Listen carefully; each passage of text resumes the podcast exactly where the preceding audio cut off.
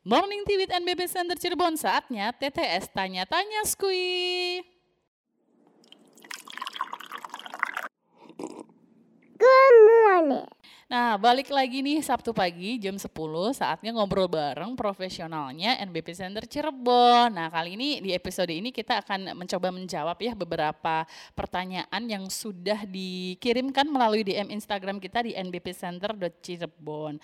Uh, pagi ini tentu saja bukan saya yang akan menjawab pertanyaan karena saya tidak kompeten ya. Ada dokter Tofan Prasetya, spesialis anak. Selamat pagi, Dok. Pagi, Mbak Devi. Lalu ada Ibu Iwa, terapis perilaku. Selamat pagi, Ibu Iwa. Selamat pagi, Bu Devi. Lalu ada Ibu Ada juga dari terapis perilaku. Selamat pagi. Selamat pagi, Mbak Devi. Iya, semuanya semoga sehat-sehat ya. Langsung aja ya, Dok ya. Ada pertanyaan nih, Dok. Jadi gini, parents ini memiliki anak berusia dua setengah tahun. Yang ini jenis kelaminnya tidak disebutkan ya, yang belum bisa berbicara. Pertanyaannya, bagaimana cara mengenalkan aturan pada anak A D H D yang belum dapat berbicara? Terima kasih. Ya, boleh dari dokter dulu, silahkan. Ya, jadi kita coba runut dari pertanyaan yang awalnya gitu ya, memiliki anak usia dua setengah tahun belum dapat bicara. Nah, itu kita harus jelaskan dulu bahwa itu adalah gangguan bahasa ekspresif kah atau memang gangguan bahasa reseptif. Anak usia dua setengah tahun yang belum dapat berbicara kemungkinannya bisa autism, bisa disabilitas intelektual, bisa gangguan bahasa ekspresif, atau bisa sindrom-sindrom tertentu yang nampak e, mungkin nampak dari secara fisik. Nah, A D H D sendiri itu biasanya menyertai gangguan bahasa ekspresif. Ya, A D H D ada perilaku hiperaktif, inatensi atau impulsif yang terjadi usia kurang dari dua belas tahun dan berlangsung lebih dari enam bulan. Jadi pastikan dulu bahwa A D H D memang itu dia A D H D. Nah, nanti pada saat sudah tegak, eh, laku, eh, apa, idealnya adalah dilakukan intervensi dan farmakologi. Intervensinya dalam bentuk terapi perilaku gitu ya. Nah, aturan sederhana bisa diterapkan pada anak-anak A D H D atau anak dengan gangguan bahasa ekspresif karena dia reseptifnya baik dan kognitifnya baik. Itu kira-kira, Mbak. Ya, gimana nih Bu Adah nih? Uh, saya tanggapi ya, Dok ya. Mungkin uh, kalau misalkan untuk menerapkan aturan sederhana pada anak uh, A D H D sesuai dengan uh, goals kita ya di terapi perilaku untuk uh, membo- membiasakan anak duduk tenang saat belajar gitu ya. Bisa duduk nggak? Kalau tidak bisa kita prom biasanya, Dok. Jadi kita bantu gitu ya. Uh, ini anak anaknya masih usia dua setengah tahun, otomatis masih uh, butuh pemahaman dulu. Duduk tenang tuh ya seperti ini ya. Kemudian fokus, untuk melihat fokusnya bisa kita ajari dengan uh, pemahaman instruksi, misalnya mengerjakan puzzle atau dia bisa nggak identifikasi. Kita sekalian juga cek kemampuan kognitifnya ya, Dok ya, sesuai tidak dengan usianya atau malah di bawahnya gitu ya, e, biasanya bisa kita lihat di situ gitu. Jadi e, untuk menerapkan aturan sederhana pada anak A D H D usia dua setengah tahun tadi mungkin saya tanggapi e, supaya bisa duduk tenang dulu, fokusnya baik atau tidak, paham instruksi sederhana atau tidak. Tambahannya mungkin untuk kemampuan kognitifnya bisa kita tes, bisa kita e, cek lagi sesuai atau di bawah atau di atas usianya atau tidak gitu, Mbak Devi. Pakai psikotes ya? Psikotesnya tidak, kita hanya uh, belajar sama anak gitu ya. Hmm, Tadi melalui okay. melalui yang yang standar yang ini dulu ya, Dok ya, yang basicnya aja dulu. Misalkan usia anak dua setengah tahun tuh udah paham loh uh, anggota tubuh saya ini namanya apa. Kalau belum verbal ya, tunjuk mata gitu atau pegang mata, dia tahu nggak mata yang mana gitu ya. Hmm. Tunjuk hidung. Bener nggak gitu, jangan-jangan belum tahu yang basic-basicnya. Nah itu kan berarti kemampuan kognitifnya, hmm, okay. ya gitu, kemampuan kognitifnya di bawah usianya gitu. Oh, ya, berarti memang ada milestone-nya lagi ya, ya gitu, kayak uh. standarnya gitu. Bu Iwa mungkin mau nambahin, Bu? Ya, kalau tadi dari Mbak Ada kan dari setting belajar ya, penerapan aturan duduk tenang, fokus. Mungkin kalau dari rumah ya seperti hal-hal yang kita sering lakukan di rumah aja, aturan yang kayak makan sendiri, jadi kan tidak melulu tidak melulu harus menggunakan verbal. Anak belum verbal pun sudah bisa menerapkan aturan itu, dari yang makan sendiri, buang sampah sendiri. Terus kalau setting belajarnya uh, sudah menyimpan sandal di tempat raknya sebelum masuk, seperti itu. Iya, terima kasih. Jadi kalau tadi di garis bawahin sih harus dipastikan dulu ya, Dok, diagnosanya memang iya. benar gangguan uh, bahasa, bahasa ekspresif. ekspresif dengan A D H D, A D H D ya, dengan A D H D benar nggak itu, karena ya.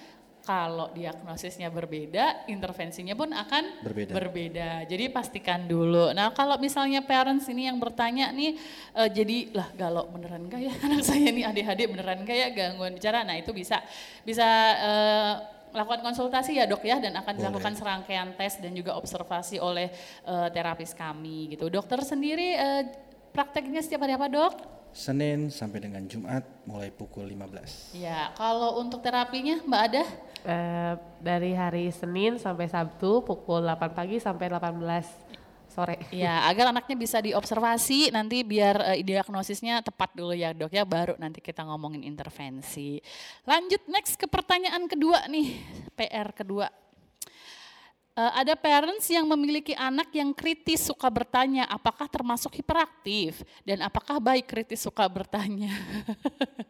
Ini kadang anak-anak kecil tuh suka gitu ya gitu, mama ini buat apa? Oh ini buat ini, oh terus ininya gimana gitu ya, mungkin itu ya bikin kesel gitu sama orang tuanya. Gimana dok ini dok, apakah ini termasuk hiperaktif dok?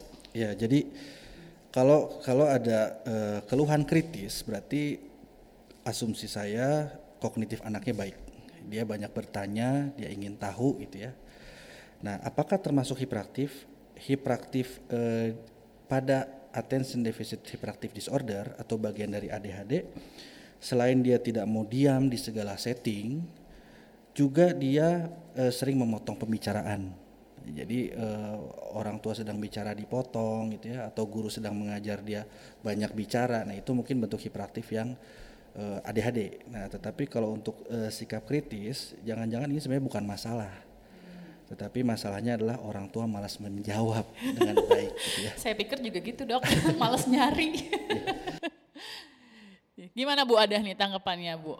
Ya, kalau untuk uh, anak seperti itu, kalau misalkan di setting belajar ya, uh, kalau misalkan kita menanyakan Uh, ini apa gitu ya, dia nggak tahu. Atau misalkan ini apa bu, ini gajah gitu ya, gajah ini apa bu, ininya nih yang panjangnya, ini namanya belalai. Belalai itu apa sih bu gitu ya, belalai itu ya kalau di binatang yang lain namanya hidung gitu ya, oh hidung gitu ya. Biasanya suka nanya lagi, nanya lagi gitu ya. Kalau misalkan dalam konteks yang sedang kita pelajari atau yang kita ajarkan gitu, itu bagus gitu ya, berarti dia eksplornya tinggi. Tapi kalau misalkan dalam setting belajar itu kita menanyakan A, lalu si anak berceritanya B, C, D gitu ya, lari ke sana ke sini gitu ya.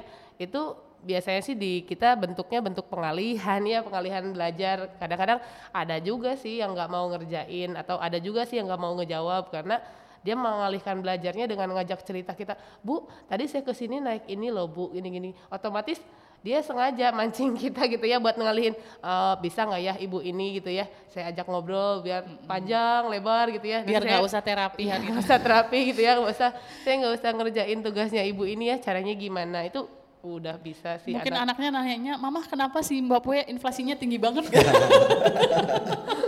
Jadi orang tua aja, aduh ini anak saya bikin pusing gitu. Gimana Bu Iwa tanggapannya tentang hiperaktif dan kritis tadi itu? Iya seperti yang tadi udah Bu Ada bilang, kalau misalnya dalam setting belajar, misalnya kita lagi belajar tentang hewan gajah nih, eh, anaknya terus bertanya tentang gajah, terus misalnya kayak ini gajah tuh makannya apa, tinggalnya di mana, itu nggak apa-apa. Tapi misalkan di luar konteks, kayak tadi Bu Ada bilang, malah cerita saya tadi habis berantem atau saya belum makan atau apa-apa kayak gitu. Nah itu bentuk pengalihan. Terus dilihat lagi settingnya, misalkan anaknya kritis pas lagi e, orang tuanya lagi ngobrol sama orang lain, nah anaknya nanya-nanya terus, nah itu perilakunya perlu dikoreksi. Anak tuh harus tahu boleh gak sih nanya-nanya pas lagi e, ibunya tuh lagi ngobrol sama orang lain, motong pembicaraan orang lain. Nah itu tidak akan tidak boleh, jadi harus dikoreksi. Ya itu tidak, tadi jawabannya ya. Uh, mudah-mudahan bisa memuaskan pertanyaan dari parents ini. Kalau misalnya belum puas nih, masih pengen nanya lagi sama Bu Iwa, sama Bu Ada, sama Dokter Tofan, bisa datang langsung ya konsultasi ke N B P Center Cirebon. Atau kita juga uh, banyak kegiatan ya dok ya, salah ya. Satunya ada parenting class gitu, ya. Lalu juga terapis-terapis kami melakukan I G live gitu, silahkan. pertanyaan-pertanyaan yang ingin dijawab oleh profesional kami, silahkan ya di D M melalui I G kami di at n b p center dot cirebon, atau bisa melalui email nih kalau mau curhat gitu ya, curhatnya panjang gitu, boleh lewat email di n b p center dot cirebon at gmail dot com. Nah, terima kasih Dokter Tofan, Bu Iwa dan Bu Ada sudah menjawab pertanyaan dari parents. Nanti kita balik lagi ya, jawab-jawab lagi. Nah, terima kasih parent atas atensinya. Saya Devi. Saya Tofan. Saya Iwa. Saya Ada. Sampai jumpa minggu depan. Bye. Bye.